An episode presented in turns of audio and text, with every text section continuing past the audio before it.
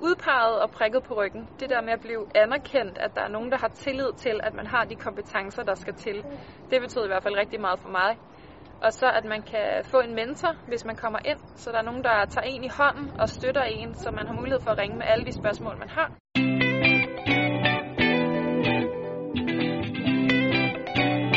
Skabt dig nogle rammer i forhold til, øh, hvor mange timer vil du bruge, hvor tit vil du tjekke mailen, hvor meget vil du deltage i forskellige stævner på frivillig basis.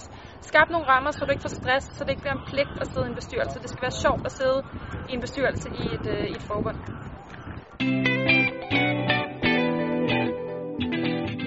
Og til dig, der sidder i den her bestyrelse, hvor du føler, at du hele tiden møder modstand, eller det har vi prøvet før, eller i gamle dage, så har øh, sætningen elsk ideen i 5 minutter den har jeg brugt, og den har været god. Så det er et fif, jeg vil give videre. Elsk ideen i 5 minutter, og sige det til et bestyrelsesmøde, når du har mødt øh, modstand nok øh, 3-4 gange.